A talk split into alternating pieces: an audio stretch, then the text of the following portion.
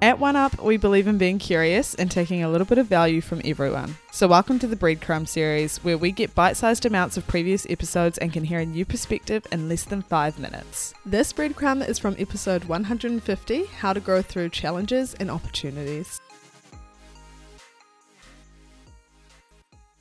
When we spoke before this conversation another time, you spoke about something, the concept of poverty of aspiration. Could you please explain to us what that is? Yeah, it was something I was I kind of came across when I was reflecting on my life and things, and I think because firstly, when it came to like material poverty, um, I didn't know that I was growing up in severe poverty until I was in one of my sociology classes, which is kind of laughable because I was sitting there and they were talking about the indicators of severe poverty in New Zealand, and I was like, oh, my childhood very much ticks these boxes.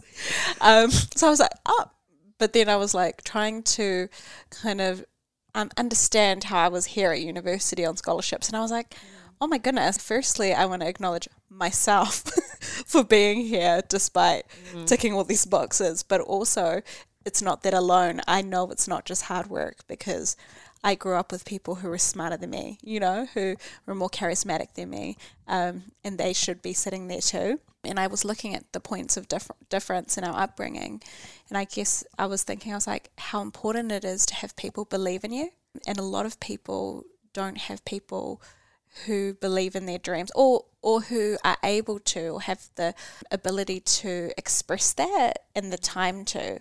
So, for example, when I talk about how I didn't, I may have had material like severe poverty in New Zealand, first world, I certainly didn't have poverty of aspiration because I've always believed in myself. I've always thought I was the shit, Sarah, and that's a problem. Mm. but it's because I come from especially strong women who told me I was the shit.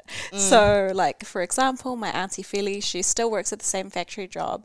I would, it was, it's such a depth oh, I don't know, it's it's hard to explain, but this feeling of someone working overtime so that I could do debating and so that I could do all my extracurriculars at school and be passionate about community and about inequality, it's because my auntie helped keep the lights on you know? And so that kind of understanding that I had people like her, people like my auntie Matalena, and like the village kind of believe in me and believe in like my gifts and talents is something that has continued to drive me. So when I was sitting in that lecture theatre, I was like, okay, I didn't just get here just based on me being like, I can do it. like mm. it's because people spoke life into me and that's a real privilege and something I don't take lightly and I hope to be someone who speaks life into others as well.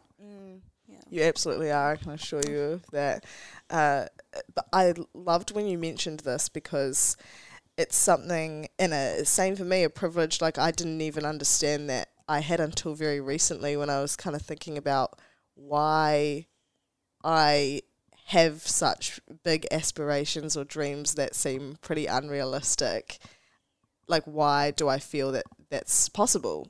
Um, and it is because I was constantly surrounded by people who repeated phrases like, you can do anything if you put your mind to it, like, you can do whatever you want, you go, like, just never putting limits on my abilities. Mm. And I think that in itself was obviously empowering, but on a subconscious level, that meant I didn't then put limits on myself moving forward. And I think it's easier to then do something with that belief when you're also not worrying about survival. Yeah. So when you're at that if you're in poverty or you are struggling with many other things outside of just your own mental well-being, it's so hard to you can't just push through with a the self motivation, can you? There's no amount of inspirational TikToks mm. um, that can pull someone out of poverty. And I often tell people, like, you can't simply budget your way out of poverty. Mm. You know, there's so much work to it. It's that inner work, it's wraparound work, and nothing exists in silos. You know, there's that mental health aspect that you mentioned. There's family responsibilities, cultural obligations, and just and trauma as well around money and just inherited debt as well. I know a lot of my mates, their parents had to put bills under their names and, and sometimes weren't able to pay them. So they had bad credit before they even like left high school. You know, those are things that people are facing. It's uh, it's not just a lack of want. Uh, Mm. You know, there's so many things at play, and when it comes to money, it's so important that we acknowledge those different things that people are facing. Thank you so much for listening to this episode of the One Up Project. If you want to find more stuff just like this, check out our other apps or follow us at the One Up Project on Instagram or TikTok. See you there.